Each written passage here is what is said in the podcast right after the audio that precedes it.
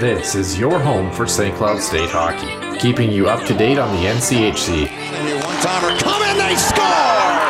Ripped in! A bomb from Perbix! Women's WCHA, So Dana Rasmussen fires and she scores.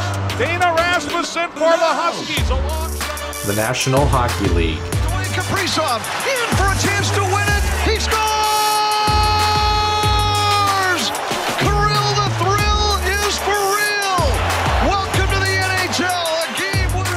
and everything from the state of hockey. St. Cloud Cathedral is now 42.6 seconds away from wrapping up the school's first ever title. Welcome to the Huskies Warming House Podcast Den.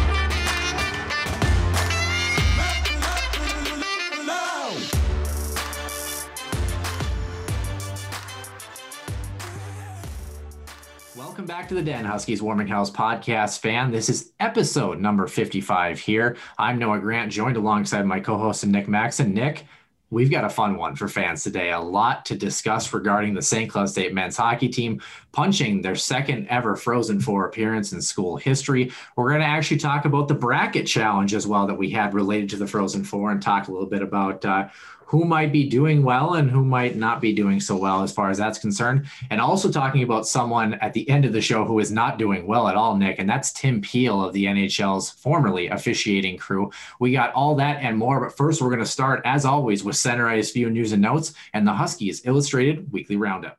Center Ice View News and Notes. Center Ice View provides you with the best coverage of St. Cloud State Huskies hockey from game notes, recaps, photos, and more. Go to centericeview.com.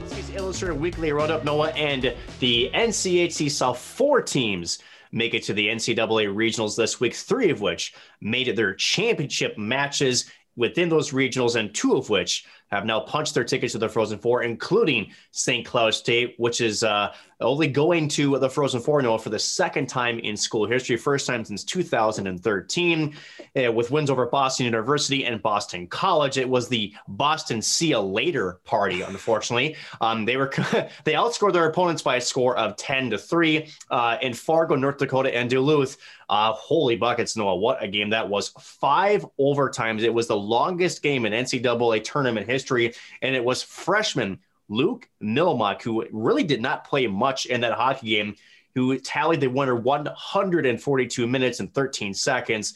A simple wrister that gets through Adam Scheel. The fourth NCHC team was Omaha Noah, and unfortunately, their luck runs out this time at the hands of the University of Minnesota Gophers, a drubbing 7 to 2 loss down in Loveland, Colorado. Three of the four teams in the Frozen Four are hailing from the state of hockey. However, St. Cloud State will be without senior winger Easton Brodzinski as they battle Mankato uh, April on April 8th, while Duluth takes on UMass. Uh, Brodzinski suffered a season-ending leg fracture uh, during a uh, collision with a Boston College forward and did undergo surgery uh, later on on Sunday night uh, in Albany, New York. In other NCHC news, our boy Ben Holden made the news, Nick. On Monday, Ben took home this year's NCHC Media Excellence Award as the voice of NCHC hockey. A veteran broadcaster, the 50 year old Michigan native does add the award to a collection that does include two Emmy Awards already and a lengthy career that spans at least four different sports, four major networks, and of course, one very high profile St. Cloud State podcast. Originally from Holt, Michigan, Ben's latest work included the NCAA regional in Loveland, Colorado this past weekend, where he called Mankato's first two wins in tournament history. The Mavericks are the last remaining team left from the men's side of the WCHA as well, which is disbanding this year after over 70 years of play. In news on the officiating world of the National Hockey League, former, I should say now former uh, referee Tim Peel might join uh, Ben Holden as an off-ice official in the press box as the 53-year-old was fired by the National Hockey League last Wednesday um, after an incident with a hot microphone. Uh, midway through the second period, Noah, uh, in a game between the Detroit Red Wings and Nashville Predators, Peel said that he wanted to, quote, wanted to give a penalty against Nashville early in the third period. The veteran official was set to retire at the end of the season after first starting in the NHL in 1999. Uh, Vice President of Hockey Operations Colin Campbell said that there is no justification for Peel's comments, no matter the context or his intentions, and the NHL will take any and all steps necessary to protect the integrity of the game. In further NHL news, Nick, the playoffs will be delayed by one day in the National Hockey League as the league did reschedule 19 games this past week. The trade deadline will also look a little different for Canadian teams, and the Board of Governors have approved some proposed changes to that draft lottery. Starting in 2021, the number of lottery draws is now reduced from three teams to two, so the last place team can not draft lower than third overall. Starting in 2022, clubs can only move up a maximum of 10 spots now, so only 11 teams can win that number one pick instead of 16 that do not qualify for the playoffs. And also, what is new is that no team can win the draft lottery more than twice over a five year period. Because the third change will not come into effect until 2022, previous lottery victories will not count towards a team's total. During this season, however, the approaching trade deadline did get a little easier in the Great White North as the Canadian government has waived its mandatory 14 day quarantine period for players acquired by Canadian National Hockey League teams from U.S. clubs, quote, under national interest grounds ahead of the league's April 12th trade deadline. The new rule does let players that need to quarantine do so during a seven day period instead of 14 days, with daily testing during normal practices for the following week after that seven day quarantine. The first team to benefit from these rule changes will be the Montreal Canadiens, Noah, who traded a fifth and a third round pick to Buffalo for 36 year old center Eric Staal. Uh, Buffalo does retain 50% of his salary, which is in the last year of his contract. Uh, coming up a 42 goal season just two seasons ago with the Minnesota Wild, the aging pivot has only 10 points in 32 games with the Sabres, who have lost 16 straight games at the time of this recording. Uh, the New York Rangers also traded for ben- Brendan Lemieux to Los Angeles for a fourth round pick. Ottawa has sent former Fighting Hawks Christian Wolanin to Los Angeles. And the Vancouver Canucks claimed centerman Travis Boyd off waivers from the Maple Leafs. Uh, Boyd had just 11 points in 20 games with Toronto. And LA also extended defenseman Matt Roy to a three year, $9.45 million extension. And Washington rearguard Trevor Van Riemsdyk nabbed a two year, $1.9 million deal as well. In our second to last segment of the weekly roundup, former St. Louis Blues defenseman Bob Plager died in a car crash last Wednesday at 78 years old. Plager was alone in the vehicle when it collided with another car containing two women on the interstate at 1:30 p.m. local time. The Kirkland Lake, Ontario native was an original Blue, having moved over from the New York Rangers when the NHL expanded in the 1967-68 season. He played 11 seasons for St. Louis, teaming for a stretch with brothers Barclay and Bill, and later worked for the organization in a variety of roles. He coached the team for 11 games as well in 1992 and St. Louis retired his number five jersey in 2017 after he finished his career with 1,000 penalty minutes in over 800 NHL games.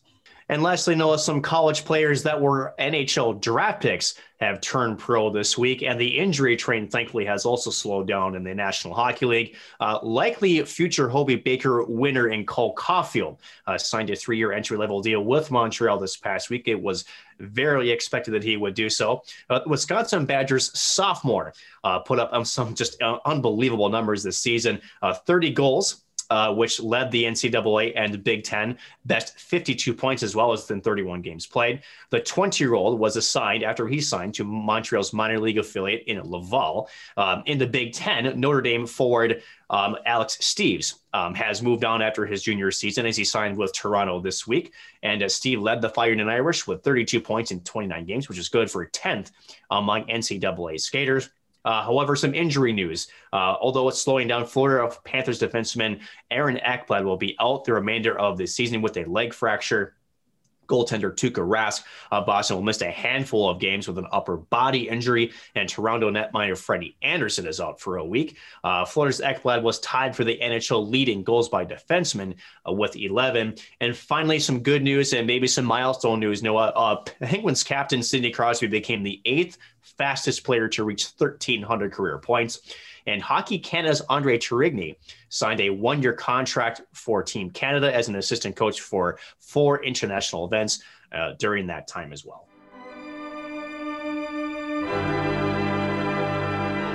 welcome into the Huskies Warming House podcast for episode number 55. Like I mentioned previously, I'm Noah Grant, joined alongside my co host and Nick Maxon. Nick, what a day it is to be a St. Cloud State Huskies hockey fan here. Men's hockey team punching their ticket to the Frozen Four for the second time in school history. We're going to break all of that down, as well as our own personal brackets challenge that we had on the show as well. One thing to mention before we get started, uh, Nick, is we forgot actually to do the trivia question from last week, but we didn't have a trivia question from this week. So maybe I'll read that off. And then I really want to know how your week is going this week, Nick. But first of all, our trivia question did read next week, which was last week, St. Cloud State will likely be a number two seed in the NCAA regional tournament. When was the last time St. Cloud State men's hockey was a number two seed in an NCAA regional tournament? And where was that regional at? Ooh, got me beat. No idea. Uh, we had a new time winner in Echester 33. St. Cloud State men's hockey was last a number two seed in St. Paul in 2010 and was one win away from their first ever Frozen Four berth at that time.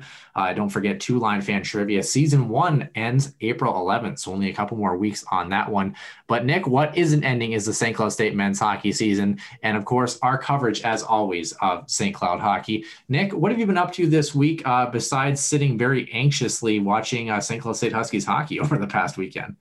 Homework, work, eat, sleep, repeat. That's fair. That's it. Yeah, I, I, I am I do it. I'm vanilla as all hell. So. I mean, there's nothing wrong with that. There's nothing wrong with grinding and getting it done, right? I mean, uh, well, you know, it, it's it's it's you know it's the end of the, the end of semester is is coming due, so you you know working with the television side, especially uh, over these last few weeks, and then you you pile on some, uh, you know, some class you know stuff that's piling up as well, and um, you know, work is, you know, it's a, it's consistent, which is good, but which means that as more stuff piles on, you know, it just, it's, it becomes a lot. So it's, you know, it's, it's a very busy time of year. No, don't get me wrong. I wouldn't have it any other way, especially with how this Huskies team is positioned right now. Um, but, you know, you do wonder where the breath of air, you know, time to sort of catch your breath is going to be. Um, but now we do know that uh, the Huskies uh, again uh, have two, hopefully two more games left to play. Um, you know for sure. Uh, there's no doubt, despite me not really, you know, I, I, guess expressing it. You know, there's a lot of excitement around with this group, but I think the reason why I know I'm so I guess laid back with this is, you know, as as we saw this team emerge in the pod, and, and as we saw this team go through uh, January, February, and then March here, um, I think we just became more confident in this group, and especially with the way they've handled adversity. Um, you know, it, it's one thing to be excited about a really skilled and very good team on paper. Which I mean, let's let's be frank, we have to tip our hats to both BU and BC um, both incredibly talented hockey teams. Um, and I believe if I read a stat from ESPN earlier today, St. Cloud was only the fourth team in NCAA tournament history to beat both BU and BC in the same tournament. Um, that's not an easy gauntlet to get through. And, um, you know, coming from behind in both games, essentially, um, you know, losing somebody, especially in last night's game, um, a senior in Easton to, you know, that's going to, you know, uh, certainly sparked some conversations we had into uh, uh, the next 10 days or so but at the end of it, you know, it's it's a it's a it's a nerve wracking excitement because it's like you're you're here, you punch your ticket, and you just hope that this team can just keep trucking forward. I, I know that they can, but you know, I guess it's just the the Minnesota sports fan in me that just says, man, just just keep the thing going because you know we don't get to these places very often, and you just want these you know this team to go on and just do some great things. Yeah, um, a lot of storylines to really follow here. Number one, uh, like you mentioned, uh, St. Cloud State uh, trailed in both of those hockey games, giving up the first goal in both those games. How about this for a stat, though, Nick? St. Cloud outscored their opponents this weekend 10 to 3 combined in those two contests. So you want to talk about a response. And St. Cloud, we knew they were a good third period team. What we didn't know is that they're starting to become a really good second half, second period team as well. And that's a real good boost for this group. I I don't know if we've ever said this before on the show, Nick. I think the starts still could be a little bit better. yeah, I mean, oh well, and to your point, yes. And you know, unfortunately, starts become more important as you keep climbing this ladder, right? Because unfortunately, when you, I mean, just ask Nebraska Omaha. Um, you know, I had them as Or- an upset pick. Or or the next night, the Minnesota Golden Gophers. Right. Um, you know, unfortunately, when you get to playoff time, a bad start could cost you your season. And for Nebraska Omaha, I think they, the Gophers scored about what two, if not three minutes into that game. And I don't think Nebraska really ever got settled into that hockey game to the type of hockey they really want to play. And uh, the Gophers, you know, they smelled blood early and they absolutely took it to them. And it's unfortunate because I really do think Nebraska Omaha had, you know, they had not gone down so early. They could have been a really tough test for the Gophers. Unfortunately for Mike Gabinet and his hockey team, which I think had an outstanding season uh, down there in, in Nebraska, unfortunately cut too short. And it was by, unfortunately, just a start. It looked like the team was rattled a little bit. And unfortunately, they just weren't able to recover. And when you get to this level, you know, St. Cloud, showing resilience uh, and, and, just you know going through the adversity and just not letting those moments just really rattle them. Um, but unfortunately, you know, with good teams, especially Mankato, who um, yes they can score, but they can also defend really really well. Um, you don't want to get behind one, if not two. Well, let me rephrase it. You don't want to get behind two nothing especially early, um, and because it's just a very difficult team to get through in that structure. I think they defended uh, almost better than they did offensively against the Gophers, as you mentioned, to punch their ticket um, to Pittsburgh along with the Huskies. Um, so starts are going to be ever more important. Um, it just it's, it's a good way to get confidence in your group. It's a good way to just be relaxed, and the last thing you want to have happen in a, in big game situations. No, I think you and I can attest to this is what is going to carry any team past now the next two hockey games is going to be who can control their emotions, right? You can't let it get too high. You can't let it get too low. It's going to be who can just ride the wave and be even keeled, right? So, um, to me, it's not about the X's and O's at this point. It's about who can manage those emotions. Can they, you know, and can they just ride the wave? That's just really what it comes down to, in my opinion. You know what also helps the team get uh, through the next two hockey games successfully, Nick? Uh, more goals than the opponent. Uh, oh. yeah, it's crazy how that works. No, but you're Where, totally. What, what, advanced analytics are, are you reading? Because that's that's new on me. I have flashcards. Um, huh? so, but I really want to back it up here, Nick. And when I say back it up, uh, kind of sounds like maybe like a little jam we should be doing on the show, right? But I want to go all the way. You're like, you don't want to see me dance? No. You, oh, okay. I'm a little offended by that. I'm just kidding. I I love to dance, but boy, it doesn't it doesn't look pretty. It looks like Bambi on ice, uh, you know, like extra extra hours. Um, but where I want to back up is uh, roughly the tail end of the summer when we had a conversation with Josh Fenton about the question mark of will the NCHC even had a season have a season. We heard of some guy named Seamus Donohue and another guy by the name of Jared Cockrell, who apparently were going to be coming in on this team. We didn't know if this really good uh, Finnish forward named Veeti Miettinen was going to come in, and we didn't know how to pronounce his name at that particular point. What is absolutely insane to me, Nick, is this team with their dark horse mentality. And as I phrase this, I don't know how truthful it is, but I'm going with it anyway because this is our show. But if St. Cloud State scores more than one goal on Thursday against Mankato, they will be the best, most successful hockey team to ever come out of this program. Since 1929, this will be the best St. Cloud State team to ever be on the ice and wear the cardinal red and black. And i now, think that now to to clarify are you talking about it as like as like most goals scored in a season? I'm talking about pure success. I don't here's the deal. If you play 26 games in the season and you score one goal only in each of those games but you win one nothing every single game you are the most successful team in history. And i want to point that out for a couple of reasons Nick, I would arguably not rate this team right now in the top five best St. Cloud State teams, skill wise and points wise in history. Not a chance. I shouldn't say not a chance. They're a good hockey team. Don't get me wrong. But one of the things that I think this group does that is so different from any other group that we have seen, I can't think of a whole lot of times where this group scores on the rush where they're a quick strike skill team, every goal that they scored, especially this past weekend, it's around the net front. It's second chance opportunities. It's guys winning puck battles along the wall. Guys like Nolan Walker, who what an absolutely beautiful move to take that puck to the net. Goals and interference, not a chance. Uh, you know, it. And we'll touch on that a little bit too. But you just look at what playoff hockey is this gritty, heavy, hard physical style of teams. You know, the last high flying, uh, truly and honestly high flying game that I think we've seen in the national tournament was probably actually the University of Minnesota and Union game that was seven to four. That's the last game I think of that was well so skill based that it really wasn't that physical. You just look at what it takes to win a championship to get through four games.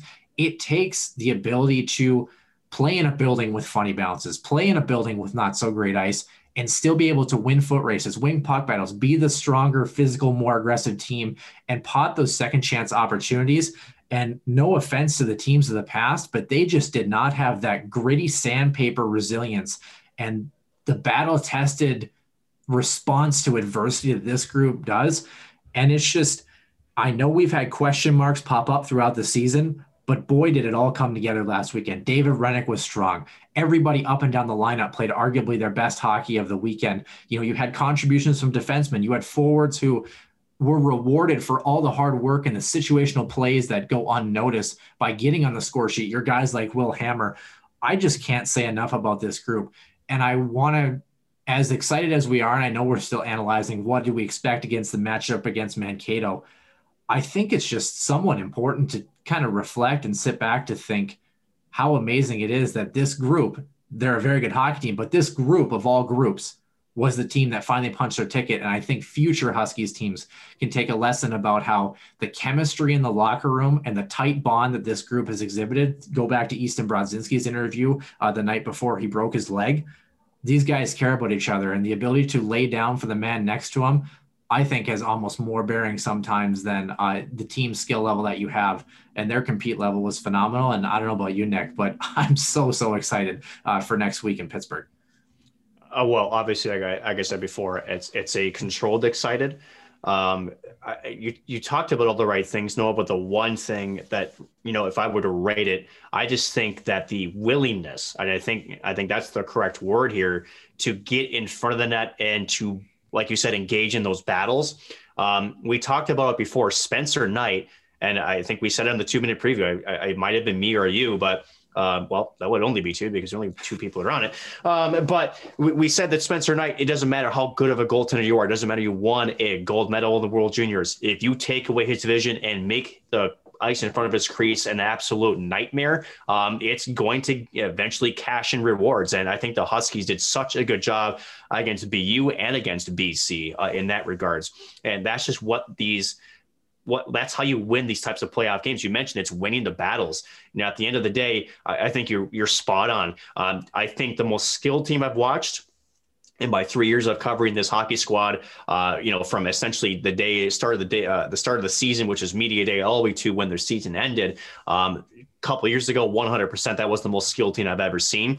Uh, but you like as you mentioned you know skill can only get you so far. It's you know it's about how do you you know respond in certain situations how you you know don't let um, you know, I guess the game become bigger than what it is. And I just think too, with with Brett Larson and this coaching staff, the attention to detail and just keeping things simple, right? Um, you know, it, it, it's it's simple. Like you mentioned off the rush. Um, if the opportunity there is, you know, on an odd man break, sure. Uh, but the reality is, you know, especially in the NHL, and you're seeing this start to come down through the college ranks, is it's about puck possession. It's about time of possession too, right, Noah? It's not about finding that pretty tic tac toe play. It's about working down low and just wearing out defenses. And at the end of it, I, I still think, especially in the college level, that one of the things that differentiates the collegiate forwards and what's to say the QMJHL or the OHL was how good forwards play in their own end. And I still think there's a wide gap there. I don't think college uh, level games is that good yet.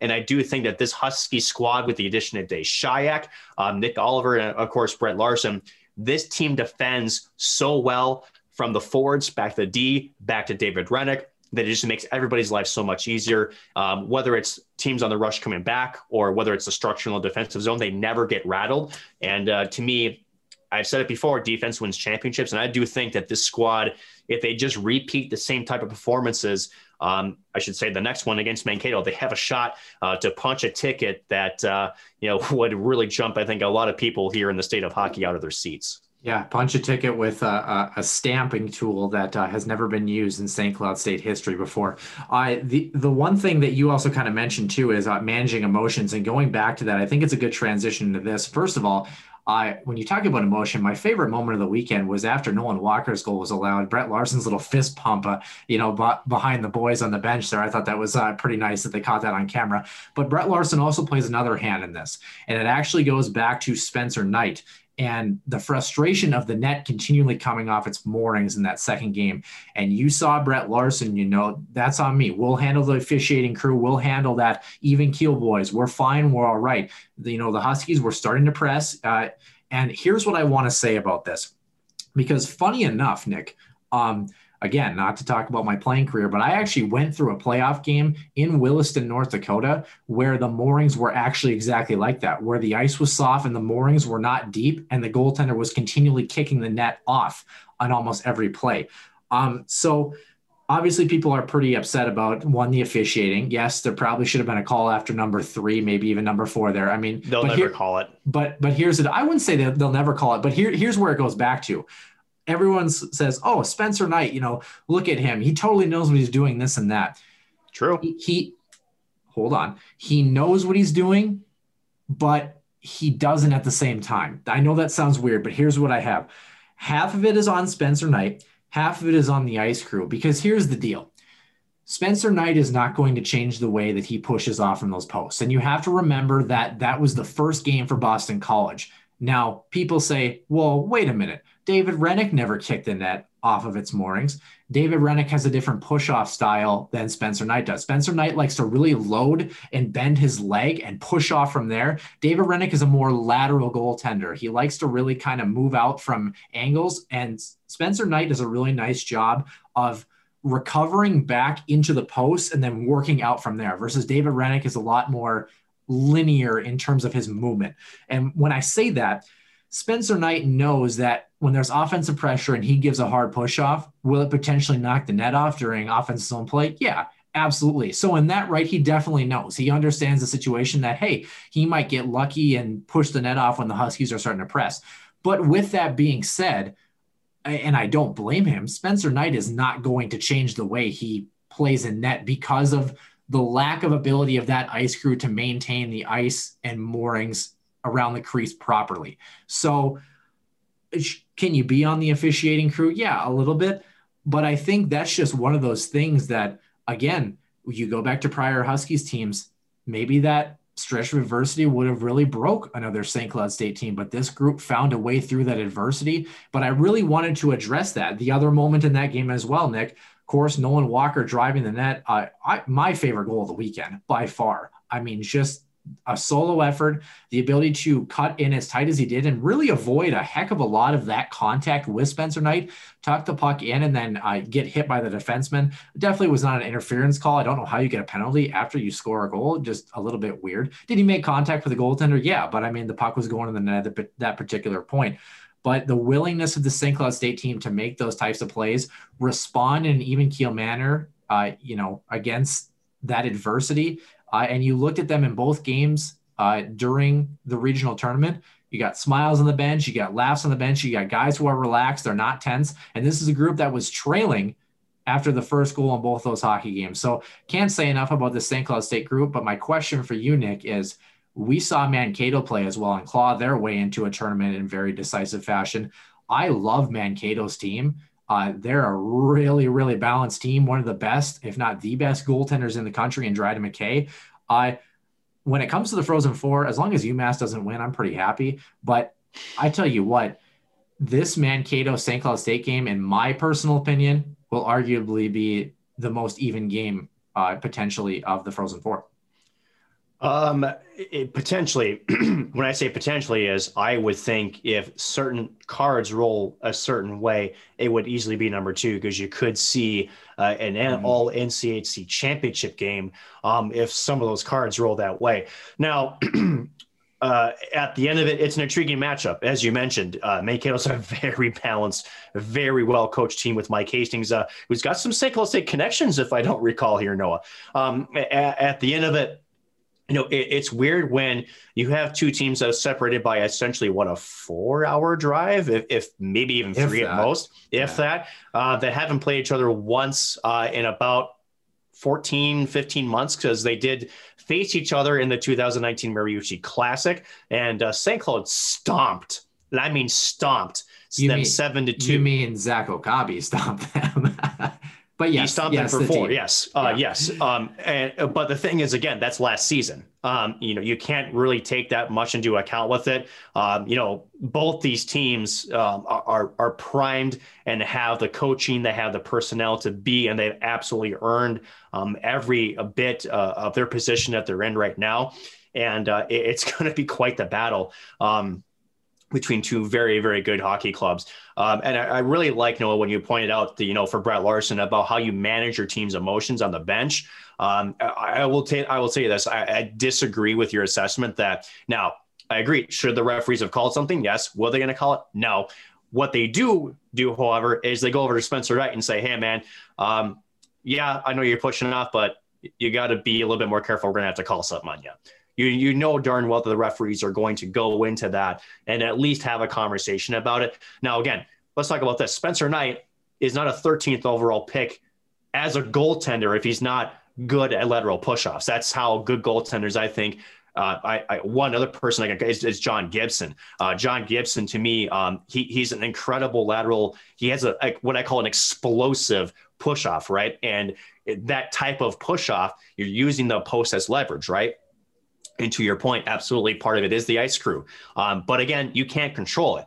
Um, you know, you have to learn to, uh, you know, and I think the Huskies do a good job of this to really, you know, just not worry about what you can't control, control what you can, but don't let the stuff that you can't get in your head, right? Um, is it frustrating on the surface level? Yeah, of course, I can understand that. Um, but at the end of it, you can't change how the referee is going to see that or call it. And let's think about this way. Do you think the referees know if the ice is bad? Sure. That's why I don't think they call that all day, 100%. It's not like they're immune to not knowing the ice conditions are bad either, right? And, and let's not forget that that conversation between Spencer Knight and the officiating crew did happen. It happened about Yeah. midway through the second period too. So no doubt that he's aware of it. Again, I my question is if that was David Hrenak in the same situation, what what would Huskies fans say? You know, Well, well, let's put it this way. You know, you, you know, I think what I think what I really like about what we do know is that we're we yes we love this team, but we also you know we're very objective in our analysis. Like we've come on and we've said, hey, this person maybe didn't have the greatest night, or this player played really well. I'm that's why I really like doing this with you because we're not afraid to say, hey, it was a tough night, and here's why, and that's fine, right? Um, I would hope Huskies fans would have understood that you know, it's kind of like face-offs, right? You know, no, it's like if you're not cheating, you're not trying kind of thing. um, now, it's not that you're attempting to cheat, right? But you're attempting to just try to get every little inch of a competitive edge, especially when it's one and done, right? Um, for a face-off, man, I was the center when I played. Um, you know, I tried to look at the referee's hand, and the minute I saw something go, I jumped. Did that mean I got thrown out half the time? Yeah, but I didn't care because I wanted to make sure I got my stick in, in the way I wanted to control the face off uh, in each situation, right? So, had David Hrenak, and honestly, if David Hrenak and Spencer are both doing it, are we even having this conversation? Oh, we're talking about the crappy ice conditions, right? Yeah. Um, so at the end of it, who cares? Because at the end of it, BC's Huskies going won. gol- BC's Yeah. going golfing. I, I hate to say it, but they are. Um, and potentially some good news for Wild fans is that Matt Boldy has a decision to make, and I do think he is on his way to sign an entry level deal, not starting this year, but I think starting next season. Um, uh, with at least, you know, uh, I probably would think he starts in Iowa, but uh, you know, he could definitely be a nice injection of some youth uh, in that club. Uh, but let's go back uh, to Huskies hockey here, Noah. Um, I, guess for me, you know, if there's one thing with this matchup, and I think it's important to break down this matchup with Mankato, is um, what I mean. It sounds cliche, but uh, as far as the most important thing, besides all the intangibles of a plane in a national semifinal game, specifically to Mankato, what do the Huskies have to do to punch a ticket to the national championship game just two days later down in Pittsburgh? uh, score the first goal. And I very simple. And the reason I say that is because when St. Cloud State scores the first goal, one, their record is better. But number two, uh, not playing from behind and continuing to have showing that you're engaged early. I think that bodes well for a full 60 minute effort. We saw St. Cloud State, who had a very poor first period against Boston College, who had a very uh, decent period in the first against BU, but kind of a eh, second period ish against BU there. That's not a full 60 minute effort. I still would hesitate to say St. Cloud played a full 60 minutes in either of the games last weekend. Imagine what this team can do if they score 10 goals, only showing up for 40 minutes out of the 60 in both games last weekend. Imagine what they can do if they pull it together for a full 60. I think engagement off the puck drop is huge. And when it when you talk about that, um, we only saw it. I, I, thought the nerves actually disappeared pretty quickly in the BU game because I think St. Cloud State uh, really kind of found their groove at least early on, and especially at that major power play early on really helped them. Sam Hentges had a lot of good looks. He uh, definitely could have popped a couple, but when you look at St. Cloud, that start you know is so imperative because I want to see that engagement where the team they always talk about this in the Stanley Cup final, right? Especially game seven. The team that gets to their identity in their game first largely has a chance to win that game. I think St. Cloud, uh, again, when they kind of play like the underdog, like they did this past weekend and relax and they're, you know, they're loose on the bench, you know, I think that when we go back to the Duluth game where they got blasted up at Amsoil Arena, you go to the Western Michigan series where they really struggled up there. You go to uh, um, Miami where they had a really up and down weekend. I thought you saw guys that were gripping the sticks too tight, trying to make some uh, quote unquote ill-advised plays, uh, you know, but really trying to just force plays a little bit. I think St. Cloud just needs to relax and pop that first goal. I think if they're the first team to score, uh, they're going to be firing all cylinders, and uh, we're really going to be rolling, uh, hopefully, into a national championship game. I agree, only because I mean, you go, you made the comparison to Stanley Cup Finals, right? Um, again, it, it's just there's something mentally about getting that first goal and getting that lead, right? Now, on the flip side, let's look at what happened this last weekend. St. Cloud gave up the first two goal, first goal to both these really talented squads, and it didn't seem to faze them. Yep. Um, and honestly, if you're looking for a bad but good thing, that's what I would really would like to see. Um, it's again, it's that just go, yeah, it's one. There's plenty of hockey left. There's one, it's one shot, right? Um, how about North Dakota? I mean, North Dakota's done it. They were down two, less than what a minute and a half to play. You yep. get a bounce. Hockey's a weird sport, right? Um, and uh, you know, holy cow, Duluth, man, what a game that was. Yeah. Um, uh, maybe know, maybe maybe let's honestly jump into that, Nick. That actually I think transitions well into our next segment. Uh, we can come back to Huskies hockey for sure and talk about it, but I think it's important to at least slip in uh, our bracket challenge that we had actually, and kind of see how you and I have done in our brackets and see how our fans have done. Uh, so for those who did not know, we had a bracket challenge that had to be submitted before the start of Friday's hockey games in the NCAA regionals. Uh, so a couple caveats to this. Uh, essentially, what the bracket was is you filled out the bracket and wrote the number of goals you expected in the Frozen Four here. Uh, and we have a lot of fun statistics because you know how much we love stats and analytics on this show, right? So uh, number one is this, Nick. Uh, when I was going through and I scored the brackets, uh, you got one point for a correct team and you didn't get a point if you got that wrong. So, for example, if North Dakota played American International and you picked AIC to win that game, you got no points. If you pick North Dakota, you got one point. Simple as that. Um, there's no there's no weighted criteria for getting a regional correct. There's no weighted criteria for you know how good did you do in the Frozen Four matchups because I think relatively uh, the points all divvy out by how much you get correct anyway. There's only it's not it's not a giant you know basketball bracket. There's only so much that you can you know get correct that there's no sense to weight it. So uh, so we had 18 participants plus ourselves. We weren't in the contest, but 20 brackets total if you're counting ours. Uh, so here's the fun breakdown of this, Nick. Um, so we had zero people get all four teams correct in the bracket that are going to the Frozen Four. We have two people that have gotten three teams correct. Uh, and Nick, I'll be honest with you, we have a clear winner actually already as far as the point total is concerned. Uh, we had nine people that got two teams correct. That was pretty common. Six people that got one team correct, and one person, unfortunately, that did not get a single team correct. Uh, They're playing the Vegas odds. I bet they're just going for the upsets. yeah, that's that's which tough. which which sometimes can work out. It's just it's weird how that happens. yeah. So um, when you mention goals and you talk about scoring the first goal in the Frozen Four, um, when we ask the question of how many goals are going to be scored in the frozen faceoff. So let me reiterate the winner of the bracket challenge will get a hat. What listeners do not know is that the person who had the worst bracket is actually going to get a t shirt. Congratulations.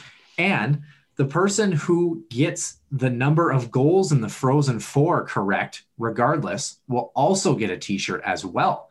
So your goal total there actually meant a lot more than uh, we ever told you. But speaking of Frozen Four goals, Nick, the average for our 18 participants, the average number of goals in the Frozen Four they anticipated was 19. The lowest number given was 13, and the highest number was 26 from our boy Derek Felska. Nick, I went back and checked out the average number of goals in the Frozen Four for the past 10 Frozen Fours from 2010 till the last one.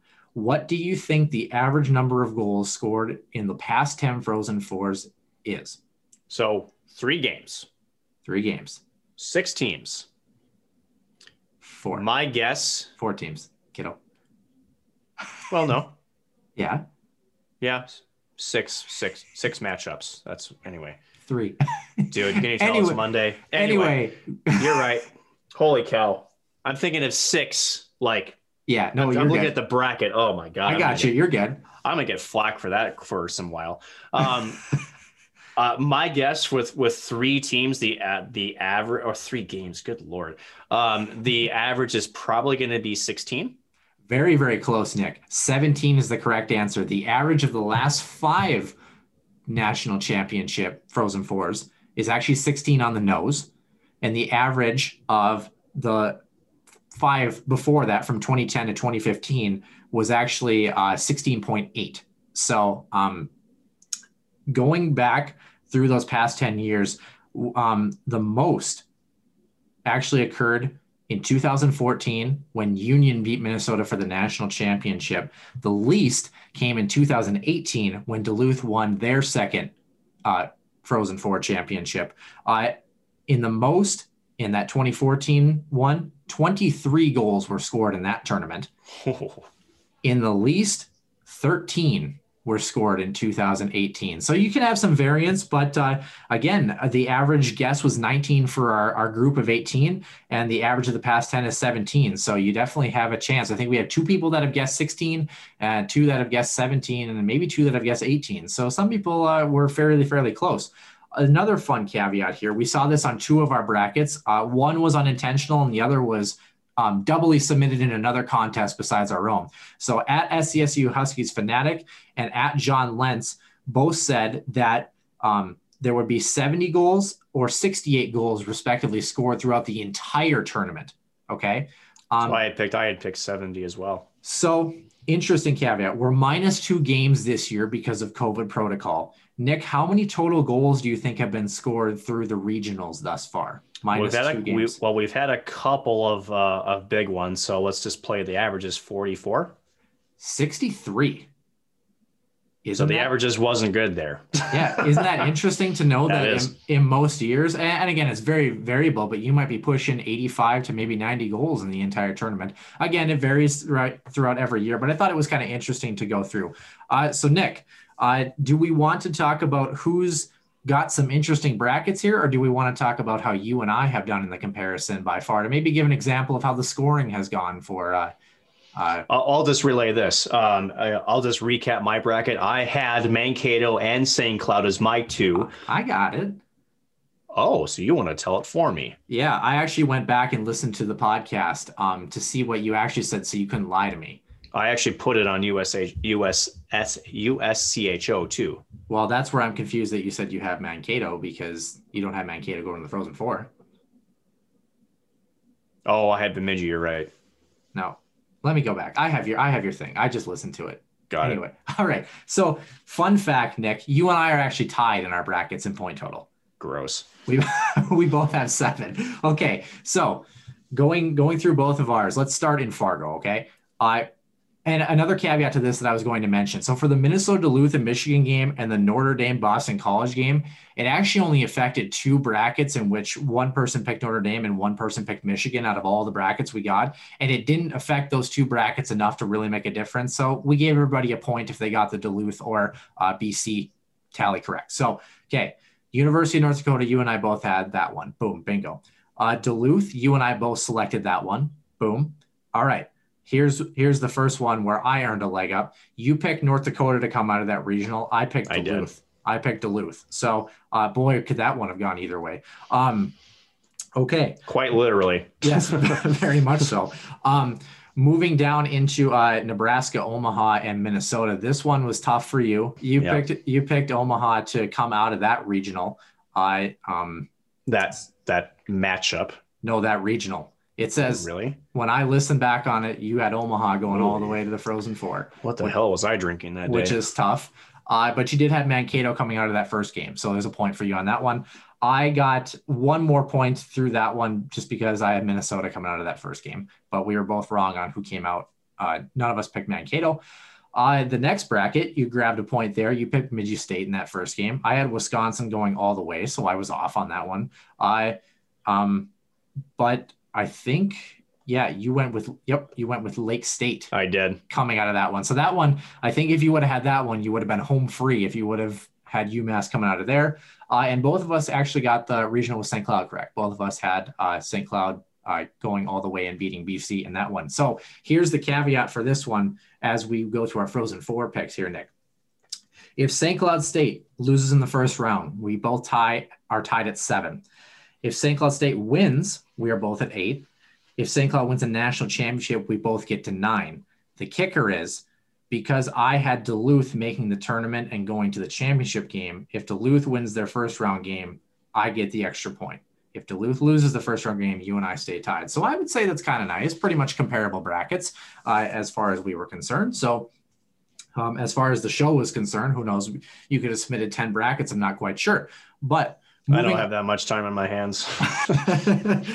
so I I will mention this, Nick, because I don't think there's any point in delaying it. Uh, we actually have a bracket that is the best bracket that will end up being our winning bracket already. Uh, like we mentioned, we have had only two brackets in which they got three teams correct in the Frozen Four, and our winner will actually be Amanda Robeck at It's Amanda 18. Uh, she currently has Minnesota Duluth, Minnesota State, and St. Cloud State all correct. The only one she missed, she has Wisconsin uh, instead of UMass in there as well. Tinner Heath was the other one that actually had three teams, but unfortunately, his bracket for the Wisconsin grouping was uh, off by a couple more points. So his point total actually can improve. But how about this? A perfect score is 15 total points for getting all the matchups correct. Uh, if Minnesota Duluth loses to St. Cloud State in the championship game, she would be at 13, only missing two games total. Oh, So Wow. that's that's actually pretty impressive. Uh, so I need to take her to the MGM Sportsbook. I think. So the worst bracket and a winner of a T-shirt uh, is our friend John Lentz. Six points, zero teams, unfortunately for that Ouch. one. That one's tough. Uh, but you know what's funny? I was looking at his bracket. I think he had like he had North Dakota, Wisconsin, Minnesota, and BC. Uh, totally possible. You know what I mean? Besides Yeah. Wisconsin was the one that was. I think a lot of people were off, and that really threw a lot of brackets off. Otherwise, would have been more interesting. Two more categories to go for you here, Nick. Uh, the oddest bracket actually belongs to Brooks and DK, our boy from KVSC. The reason it is odd is because of this. He only finished with one team correct in the Frozen Four and six points only, as compared to Amanda's 10. But he has Mankato winning the Frozen Four. So theoretically, he could be the only person that gets the winner correct should Mankato go all the way through, but his bracket would not even fit in the top 10 in terms of point Wow. total. So that's really interesting. And the last one, as we mentioned earlier, the who got screwed the most by scoring bracket. That Oh, is. Tinner, Tinner Heath. He was the only other to have three teams, but he's got two less points because of that Wisconsin bracket. I think he had uh, Lake Superior State coming out of that one. Uh, and oh, good to know that me and him were at least on the same. yeah, it was Lake little bit. Superior State over Yeah. Wisconsin, so he he really uh, didn't have a good bounce on that, or Lake State over Midgie, something like that, where it was it just really uh, did not work out for him. And the remaining part of his bracket is the same as Amanda's bracket, so there's no way. So Amanda Robeck, I hope I'm saying your name right. Uh, you are going to be winner of a winner, I should say, of uh, Huskies Warming House podcast hat. And if you potentially want to come on the show, you are more than welcome to do so for 10 minutes. Uh, so congratulations to her, unless I did my math wrong, which is possible, but I, I triple checked it this time, Nick. Um, That's good to know. so, so, So as we continue on with the show here, Nick, uh, I guess uh, going through the regionals, right? North Dakota takes care of American International. I don't think you and I had any surprise on that one, right? No. Uh, Minnesota Duluth gets that bye. Unfortunate for Michigan. I still think Duluth would have came out of that hockey game, but I think Michigan would have given them a run for their money. Don't know if it would have changed things the next night. Uh, but five OTs is tired. it doesn't matter. Very much so. Uh, what did you think of that Minnesota Duluth North Dakota overtime game? I thought that for the first two and a half periods, Duluth was the better team. North Dakota was the better team from there onward, all the way through the fifth overtime. And Duluth, uh, I think, kind of snuck away with one by the end there. I don't think they snuck away with that at all, honestly. Um, I thought Minnesota Duluth was the better team in that hockey game. Um, and here's why game. The entire yeah, game you're saying the entire game. Interesting. interesting. And here's okay. why I say that. Let's let's compare the North Dakota Fighting Hawks and the 2018-2019 St. Cloud State Huskies. And here's why I want to say that. Both teams, at least on paper, probably the most skilled, the most dangerous teams in the NCAA. I think that's a fair comparison. But we talk about the skill level and just on the different level that they were and not facing adversity, that team, and, and again, it, it's hard to really know, right? Because you don't want to say that teams that are that good coast through games and then just turn it on because they can. Um, but I, I, would almost argue that St. Cloud at times during that um, 18, 19 year run it almost seems like you know they had to battle off from CC a couple times. Now, granted, I'm not taking anything away from CC because of the way they played the game. They they frustrate a lot of teams, right? Um, but same thing with North Dakota. They just it just seemed like okay, uh, we're okay. You know, we'll beat these guys. And and granted, yeah, they end up tying at two goals in the final, like what 96 seconds or something like that. Um, but over the course of the overtime, I want to actually point out Matt Kiersted, right? Um, in I, I, forget which overtime, second or third maybe, where he stepped up to try to lay a big body hit, and he took care of the body. But what he missed was there was nobody covering for him, and Duluth had a two-on-one going the other way. And if it weren't for Gabe Bast playing a two-on-one perfectly, Duluth could have ended the game there. So you know, sometimes when you're like you start to cheat a little bit, you start to think, okay, I just need a bounce here and there.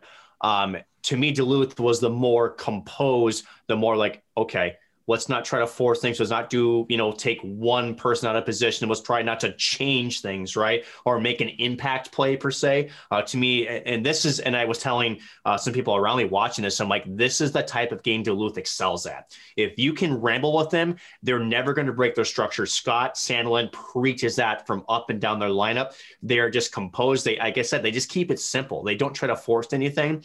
And a team like North Dakota, who has skill, right? Who they feel like they can just turn it on and flip a switch at any time. Sometimes when one player does that, there you go. At the end of it, now it's one person out of position. Duluth is so good in transition. They nearly capitalized on a couple of times.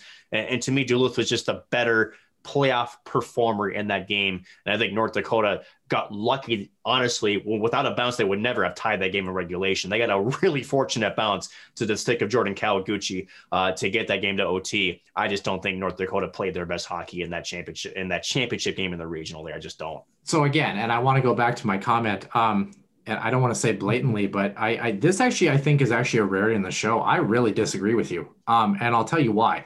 Uh, one, like I said, I thought Duluth uh, was the better hockey team for the first two and a half, maybe even two and two thirds of that hockey game until North Dakota really started to press late. And of course, they got a couple of pretty lucky bounce, bounces. Don't get me wrong.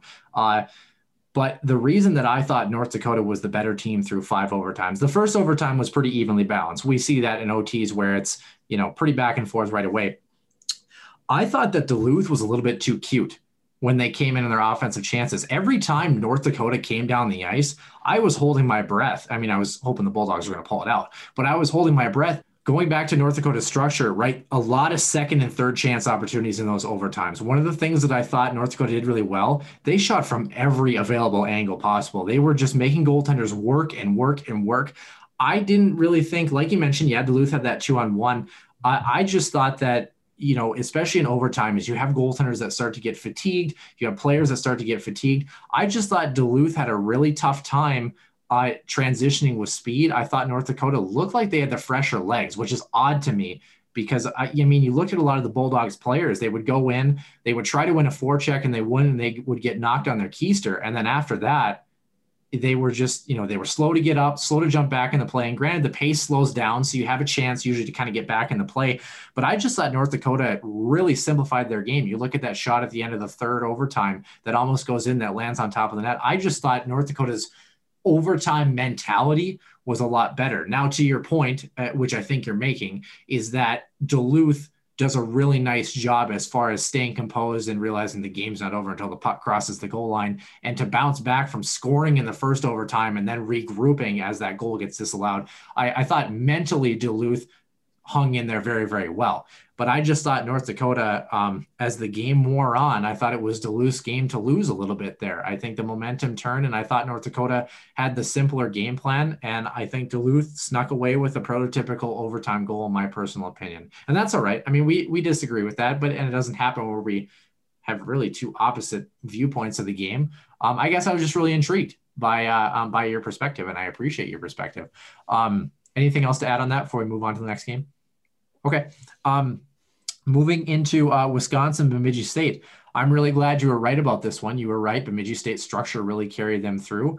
Um, tough to see them lose to Massachusetts the next night, but I, you got to love Bemidji State's game in, that. And I got to say, Massachusetts was maybe the fortuitous uh, team after that one, uh, sneaking away out of that regional, not having to face a team uh, potentially like Wisconsin. Not that Bemidji was a bad hockey team, but you know, you just have a lot of high octane weapons that were on that Wisconsin group that if you only can limit them to one game, I mean, why not, right?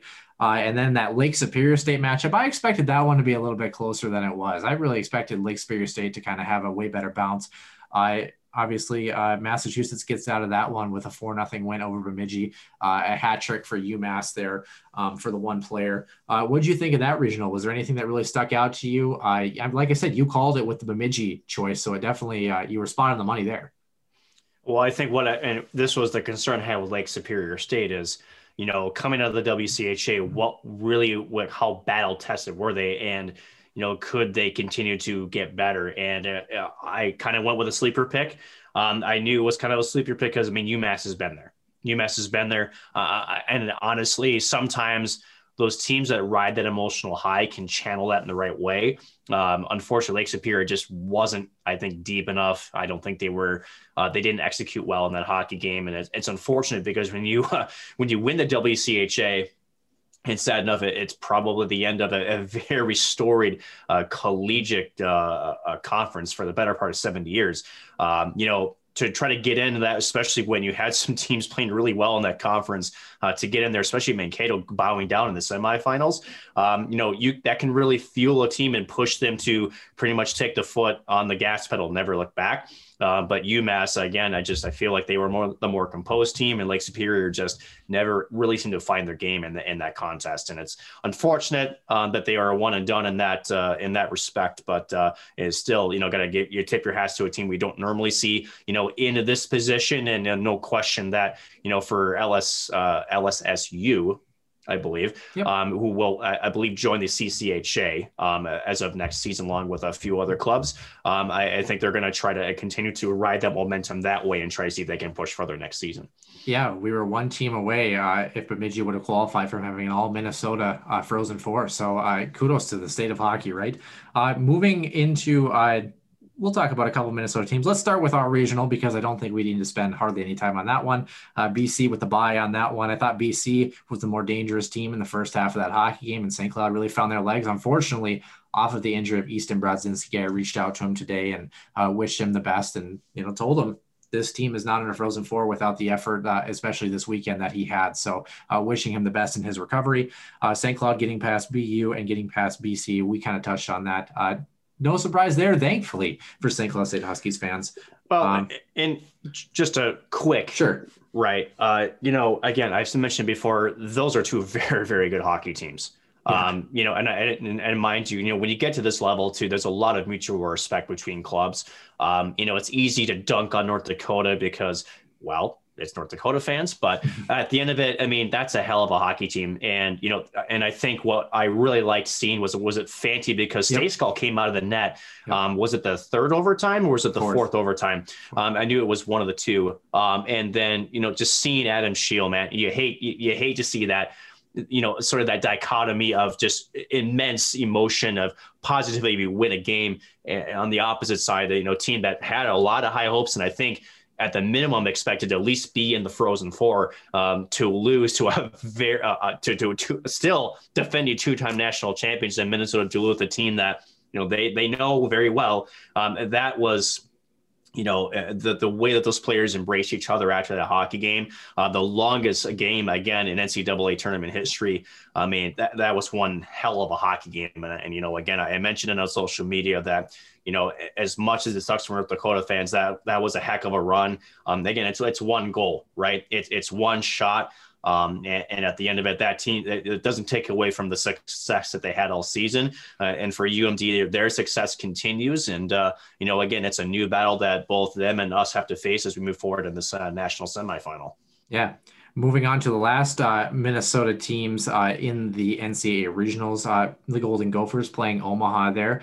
The Golden Gophers emptied all of their best hockey on the first night and left all of it at home in the second night. A seven to two drubbing of Omaha on day one and a four to nothing loss for the Gophers on day two. Two Minnesota State Mankato, who got their first two wins ever in program history at the NCAA tournament level, uh, coming back from a 3 1 deficit in the last six minutes of that game to tie it up. And then Ryan Sandelin, Scott Sandelin's son, uh, burying the game winner in overtime in that first one and then Minnesota State putting on a clinic. And I don't think Mankato was the better team in that matchup between them and Minnesota, but Minnesota did not get to their game. Mankato popped one fairly early and they dictated the pace. And this Gophers group did not turn on until the third period. You run into a world class goaltender like Dryden McKay when you're trying to claw your way back in in a 2 nothing game on the power play. Uh, and from there, it was downhill for the Golden Gophers and a pretty dismal effort for Bob Motzko's group. Uh, you know, very quickly about this regional, Nick, before we move to our last topic. Uh, what did you see uh, in this regional? Well, no, in this one, you know, I mentioned it before, but with Omaha, they just they never were able to really establish their game. Um, I, I, do think going down early just really rattled that club, um, and, and, unfortunately Minnesota took it to it. And as you mentioned, then uh, they they left it all out and didn't have it, seemingly anything left in the tank. Um, I thought, you know, Mankato again, uh, Quinnipiac a good, a formidable opponent, but I do think the the Mavericks uh, were a better team even on paper. So I don't think there were much surprises there. Um, and then uh, I guess really surprised to me was after the Gophers had the success that they did, uh, they just did not look good at all in, in that championship. They were very, very flat. And it's one of those uh, questions of, you know, you know, it, it's not that, at least for me, I, I don't look at it necessarily as well, you know, did they just not because they had such a wide margin of victory. Did they just think that this next game was going to be easy? I don't think so. I just feel like sometimes, you know, especially when you're playing in these situations where they're, especially in a back to back of nights, um, you know, they're just, there's a teams that can consistently show up and, and have, like you mentioned, almost that underdog mentality there's teams that just for whatever reason, and it could be just that one specific game too, where they just you know nothing's coming together for them, um, you know, and just things don't go your way. And I, I don't know really know what it was, um, but the the stark contrast in nights between the Gophers in the championship versus in that semifinal, uh, you know, does raise some eyebrows maybe a little bit, but nonetheless, um, Gophers are at home, and St. Cloud is uh, you know, on its way to Pittsburgh in about nine days. Yeah, um, poor Bob Motzko, not. Um, when you when you mention that though, uh, this Minnesota program, you do have to give Bob Motzko credit though. They are moving in the right direction. They really yes, are. They are. Um, and I think they expected, uh, like North Dakota did, to at least I think a successful season for them would have been punching one more game through. I think that would have been them exceeding or meeting expectations at least. Uh, so moving on to the Frozen Four, obviously you and I are both going to pick St. Cloud State to win it all. We know that. Um, any any one of these four teams can win a national championship in Pittsburgh in two weeks. Let's just be frank. It's going to be luck of the draw. It's going to be bounces. It's going to be who can dictate the play, but who's just going to have it that night? I mean, that, that is what it is. One and done's right. But I guess the last game I want to ask you, Minnesota Duluth or UMass, who makes it to the national championship game? I, I, it's hard for me not to pick Duluth. It just isn't. Yep. Um, at the end of it, when you take down the number one overall team in the country, Um, and you just again, Scott Sandelin, um, he's essentially made a name for himself in having his teams be able to rise to the occasion in postseason play. That they, their teams just are very well composed. Again, he's very, very well versed in his structure, but he knows what it is. His players rarely deviate from it. Um, so for me, it's very, very tough to do that. I think you know if UMass is going to come over that, uh, they're going to have to force UMD to change the way that they play. And I'm not sure how you do that if you're UMass. Whether it's you know you're just you know just completely bottling up in their defensive zone and making them defend too much. Um, is it a speed game potentially? I think with St. Cloud in their response game. Well, we talk about the best first period they had. It was all about speed and skill and getting pucks below their D. Um, but it's going to take again more than a 20 minute effort to get past these these bulldogs. These guys have been tried and tested. Uh, and again, you don't win back to back national championships by fluke. You just don't get there. Um, so to me, you could see, and here's and here's the funny part, Noah, and this is we haven't talked about this yet if both those teams do end up making it St. Cloud and Duluth, the NCHC conference will be guaranteed a fifth straight national champion, whoever comes out of that. I mean, I don't even know if the WCHA had a run like that ever uh, back in its heyday. So if you're Josh Fenton, you're licking your chops, uh, knowing that uh, effectively that the NCHC teams um, were in opposite sides of the bracket, honestly. So you're, yeah. you know, you have a chance to make it happen. Um, but there's still hockey. Yeah, but you still got to play hockey. At the end of the day, you still got to earn it. Yeah, I definitely agree. The drive for five, as they say. Uh, moving on to our last topic here on the Huskies Warming House podcast, we are done with collegiate hockey for the day. Uh, and moving into the last topic, which is actually Tim Peel's firing uh, and his comments uh, that kind of came out of that hockey game. Pretty much a hot mic saying that he wanted to call an effing penalty on the Predators, essentially, uh, because he didn't like the play of a certain forward and this and that. Uh, and then they fired him uh, for that hot mic. I understand why the league did it. I understand the fact that Tim Peel was on his way out anyway kind of makes it a little bit easier for the league to kind of set down that precedent. But if you want me to be totally and 100% honest, as a former player, I think that this idea that the officiating crew, this is a, is it a good lesson? Yes, but that the officiating crew you know they need to change the way that their conduct is. And this is evidence from all fans that you know this is the the running diatribe within the games that the officials are rigging the games. That's bullshit man. And tim peel's firing is bullshit. And the reason it is is because every hockey player knows there's makeup calls in the game of hockey every hockey player knows that if you're a player that you're kind of being borderline through the entire period and the other team, you know, is taking penalties and you're on the power play, but you're still kind of buzzing around, kind of doing your thing on a little bit on edge there. There are officials that look at that and say, you know what, I kind of wanted him to do something a little bit here so I could call him because he's kind of been on that borderline where, you know, I think most former players look at that and were when they first heard the story before he got fired, we're kind of like, ah, I guess it's kind of comical. He probably shouldn't have said it on the on the mic, but we all know what happens. We all know that that it's that it's happening. You just, you know, the the fear is always that it's not happening at a big extent where you have official that takes it too, uh, too far. And I don't think at the National Hockey League level, I don't think that happens.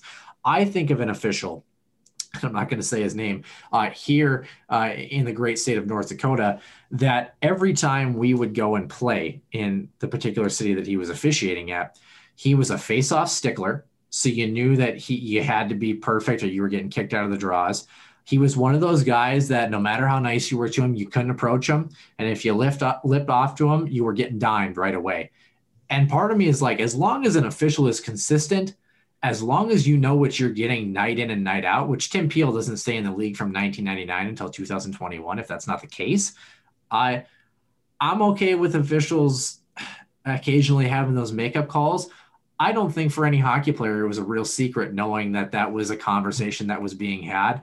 I, and again, I think I'll say it a third time. I think it's bullshit that the league fired him because I get they're trying to set an example, but this big diatribe that's opened up about officiating in all these sports now, and oh, this is a perfect evidence of you know what's going on. It's just absolutely ridiculous as far as as far as that's concerned. That there is no there is no merit, and I'm sorry, fans, you didn't learn anything new. Even if you're mad at the sorry, one more thing, even if you're mad at the NCHC refs, you know, and some of the officiating that's gone on this year, you know, the Western Michigan situation I, officials are human, and to believe that that stuff doesn't happen, that's just part of the game. And any person who has played the game or coached the game knows that it's there. So b- before I respond, um, I, I want to give out a couple of things. I've covered the National Hockey League since 2007. I've been a two year guest on TSN Radio 690 in Montreal. Um, why I say that is because I know this game a lot. I know the inside and outs of this game. At the National Hockey League level, it comes to as simple, Noah, and I'm just going to essentially tweak what you said because I don't, I, I agree with everything you're saying. Just in a, di- I'm just going to shed it in a different light for fans who maybe are not as close to the game and understand it, right? Sure.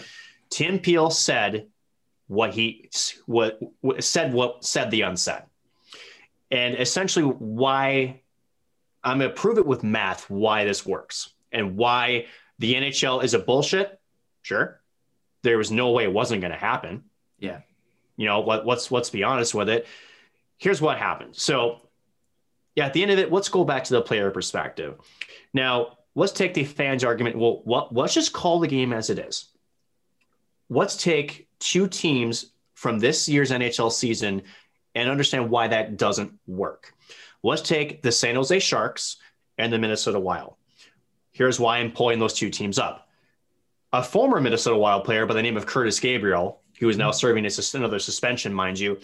When you talk about players that play with an edge, right, who play on that borderline, when you are calling the game by the book, right, and he's out running around doing his thing, what happens is all of a sudden you have San Jose starts getting six minor penalties as comparison to Minnesota's maybe one or two, right? So now, just what we wanted, officials call the game. Now there's the same conspiracy as well. How in the hell do San Jose have been called for six penalties and Minnesota only two? There's no way that they're calling a fair game. So, what do you want, fans? At the end of the day, that's why Tim Peel said the unsaid it's not that the officials and I, I think I want to I want to tweak his words if I may, because it's not like he was going to call a penalty that wasn't there. I think there's a misconception that people are saying it's a makeup call, meaning he's calling something that actually didn't happen. What is he meant by that is with some of the things that referees, as you mentioned, some referees are, are are more you know tight on say the stick infractions or on the interference stuff some referees, when you call a referee, you're supposed to get in the ice. You're supposed to just sort of uh, uh kind of get a feel for the game, right? Like, and just understand what the temperature is. Because, yeah, you want to call a fair game, right? You don't want to have the six versus two. So maybe there's some hacking and whacking on both sides. And you decide, okay, well, as long as it doesn't go too far, I'll let those things go, right? Now, to Tim Peel's point, and I think what gets overshadowed here is if a referee maybe makes a questionable call, and this is where this whole conversation starts in Nashville, right? Is you see on the replay, he knows he's human. He knows he goofed up. Essentially, that makeup call is if I see something that maybe I like get away with, a slash, if it comes to me, I see it, then I can call it. Yeah. That is my makeup call. So I want fans to understand this. And you're right, as a former player myself and a person who's covered the NHL, makeup calls happen every single night, and do not tell me that they don't. Yep. It's either you have a referee that's trying to keep the game even in terms of minutes, because otherwise, as we just as I just mentioned, you have this thought of okay, this team plays physical. I mean, hell, let's talk about Brad Marchand for a quick second. How many minor penalties if he played? Oh, geez, there's at least penalized team right now. Let's just throw back Minnesota. Do you really think it's going to be a four and four, uh, you know, penalties to every team? No way in hell. Just it, it just isn't that way. But now you take numbers and you all of a sudden you have this precedent that says, wait a minute, the referees have something against Boston. Yeah. And it doesn't and that's not the and it doesn't make sense. So you want to make your bed, and you want to sleep in it? No, it's not how this works. So the way the referees, who are people who do make mistakes, we see this with baseball and the strike zone and everything else, right? It's sports. It's in every referee's penalty call is a subjective call. There's nothing objective except when the puck goes over the glass on an unhit in a, in a delay of game penalty. That's pretty much it. And fighting. I don't really think how you can, you know, not have a clearer call than that. But at the end of the day, what do you want? And the referees, essentially, to try to keep themselves from influencing the game, they've called it a certain way for so long. And unfortunately, because Tim Peel had a hot mic and he was caught saying the un what was supposed to be unsaid, the NHL was put in a position where they had to terminate him. Because again, the league wants you to understand as the fan that this game is being called fair. They don't want the impression that, hey, what is fair? Fair is by the rule book, right? Fair is not a referee who probably was a former player himself, who has spent 20 plus years in the NHL, who knows how to read and react to different games in different temperatures and calls games that he think doesn't necessarily impact one team or another. They the NHL had to do what they did for a PR move. It's yeah. 100% what it is. And granted, should they have done it? I hate to say it. Yeah, yeah, and I and I can understand where the league is coming from. So when you when you talk about temperature of the games, actually we have a very good example, and it's actually the longest NCAA game in tournament history. Uh, and and I want to go back to the temperature of the game for a couple of reasons. If you take the beginning of that game, which I'm giving a hypothetical at the beginning of the game, and then I'm going to talk about the overtime periods as the real thing. Hypothetically, right? Uh, part of the reason you make calls sometimes and decide whether or not you're going to be lenient that night is you take the temperature of the game. If you see a bunch of guys with a tons of stick infractions, right? One stick infraction, unless it's blatantly obvious where you're snapping a stick, ah, guys, there's clutch and grab and hacks and whacks all the time. Look at any time, honestly, uh, a play, play goes to the half wall, the forward tries to chip it out, the puck doesn't get over the defenseman, and he gives him one more whack across the hands as the defenseman's peeling away. Most officials kind of let that go because they know it didn't really directly affect the play. Now, if you've got Minnesota Duluth who's sustaining great pressure against North Dakota, and Jordan Kawaguchi goes in the corner and gives three hacks and whacks in three consecutive shifts as he's defending in his own zone, that's where the official will say, okay, I'm going to make this call, even though maybe the third hack and whack was a lot weaker than the first two. I'm trying to set a precedent for this hockey game too. So that's where you go back to, I wanted to call a penalty on Nashville, maybe because Nashville's been doing something that's been borderline all game. And he says, all right, I'm waiting for them to do it again because I want to crack down because I'm not letting it go anymore if it happens. That's what the point is. Number two is, what is the temperature of the game? A lot of NHL games, especially regular season, they can be kind of dull.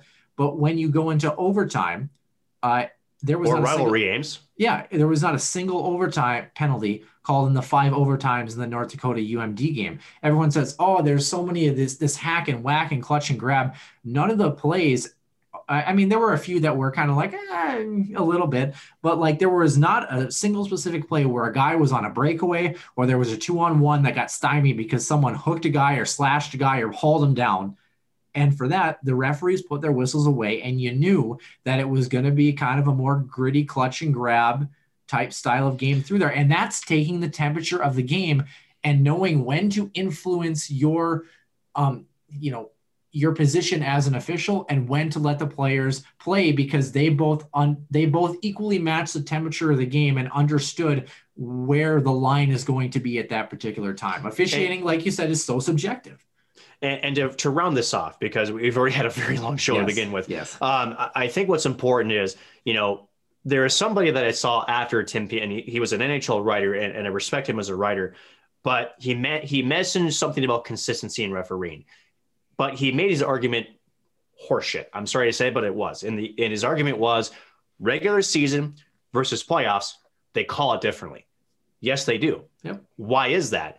It's the same reason why the referees in Fargo didn't blow a single whistle against UMD or Duluth. The referees don't want to be the one that says, I'm calling a penalty in overtime and have a special teams where the teams are five against four, and that decides the outcome of a game at the end of the day, the referees they don't want to be the reason a why factor. a game is, is is is ended, right? They don't want to give the perception of uh, uh, essentially an advantage or disadvantage, right? So it's inevitable, and that would challenge anybody that has never played the game, and even for me and you, Noah, to be quite frankly, who has never officiated a game at that level, yeah. to really understand what it's like to be in that position, knowing that you got coaches barking at you, players barking at you. Hey, I saw this. Oh, I didn't see that. And it, how can you, right? You can't see everything either. So it, it's so tough now, too, because when we watch a broadcast hockey game, there's how many cameras? There's slow motion. And these guys yeah. have six, you know, essentially for the referees, have four eyes. and you've got 12 players if you include the goaltenders um, you can call goal penalties on goaltenders. It's happened before. Um, you know, to, to see every infraction just doesn't happen. So again, a lot of it is getting the feel for the game and setting a precedent. As you mentioned, consistency within the game. If you're going to let slashes go, you got to let it go the whole game. Now, again, back to Tim Peel to wrap this up. Makeup call. Okay, it happens. It's going to happen. Was he making something up that wasn't there? No. but it was okay. These guys are playing on edge. I goofed up that call. I need to do my makeup call, but it's going to be where give me something to call, then I'll call it. Yeah. And unfortunately, again, it's the referee's ability to try to be an even person and not to try to favor one team or the other when he's on the ice. Yeah, and officiating because I've officiated before. It's arguably one of the fastest sports, and even you can be five feet away from a play and still miss something. I mean, it's difficult. You've got so many things that are processing. Uh, you got to cut the officials a little bit of slack. You know, they're doing their best, and like you said, they don't want to impose their will on the game unless you make it applicable for them to impose their will because you did something stupid or you tripped a guy or whatever it is. So, uh, yeah, I really feel for Tim Peel, but you know he was on his way out the door anyway. Uh, and I guess we'll have to see where it goes from here as far as officiating is concerned. Uh, but that will do it, like you mentioned, in a very long show, but a very warranted long show because how about these St. Cloud State Huskies? Excited to cover them next Sunday in our show before they head off to the national tournament in Pittsburgh. Uh, and we as well, yeah, party lights. Nick's got the party lights going on.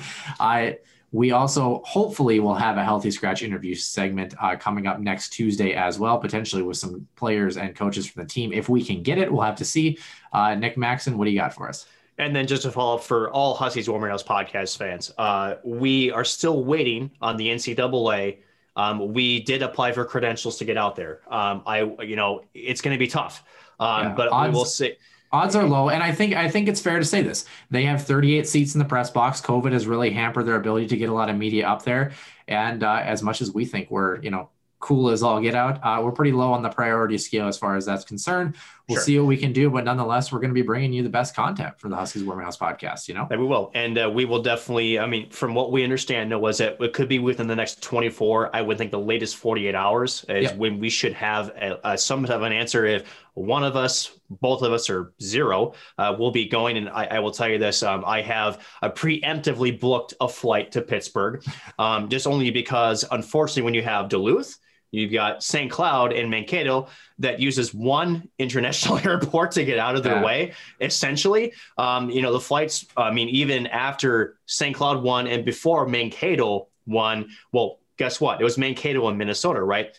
I was on the Minnesota team guaranteed to go to the Frozen Four no matter what. Flights were already being booked and prices were doubling within that first hour after St. Cloud State secured that victory. So, uh, some travel tips for Huskies fans. Um, I did post this on Twitter, but uh, if you need additional information, um, here's a couple of quick tips. Uh, number one, uh, I'm a travel buff. So, you have to look at connecting options the best way to learn where airlines hubs are at. So, for example, Delta, Minneapolis is a hub, but so is LaGuardia, Detroit, Atlanta, and Memphis. Now, what that means is you might have to go to LaGuardia first and then fly to Pittsburgh. I've done it where I wanted to go to Los Angeles. I had to go to Detroit first because they had 18 flights to LA that night, where Minneapolis had two. Those flights are pretty much all gone. And that's not just um, direct flights, it's also connecting flights. Um, so, again, you're going to have to look at different ways to get there. And I will tell you this if you are planning on going, those prices are skyrocketing by the minute because the availability is low. Um, the question I get often asked is, um, and, and to go where this is, my mother works for Delta Airlines.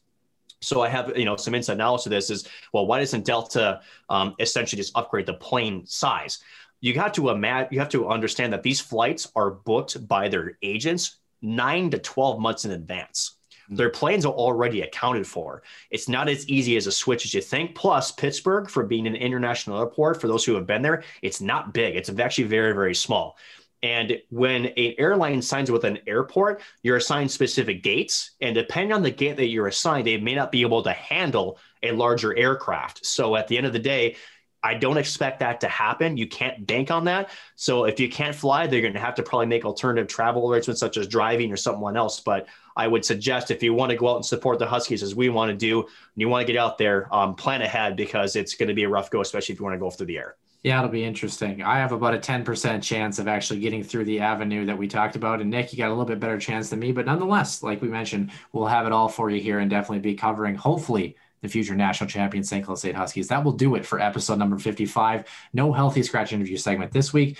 Catch us on Sunday for episode number 56 and hopefully on Tuesday for the healthy scratch interview segment before we head out uh, to cover at wherever we are, the games in Pittsburgh on Thursday and hopefully Saturday night. That'll do it from the Huskies Warming House podcast. I'm Noah Grant for Nick Maxon, and we will see you next week.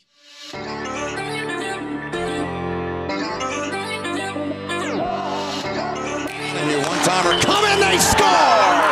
Ripped in! A bomb from Perbix!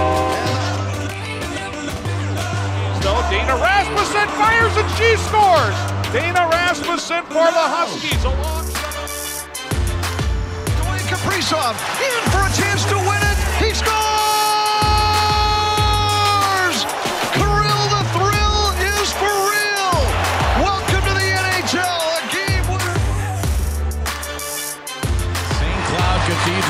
42.6 seconds away from wrapping up the school's first ever title.